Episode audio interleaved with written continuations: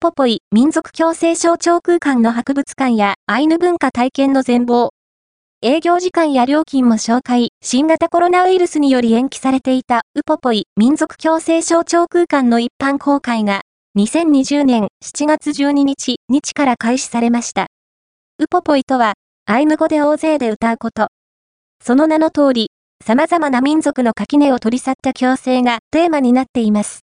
オープンに先駆けて実施された内覧会の様子をお伝えします。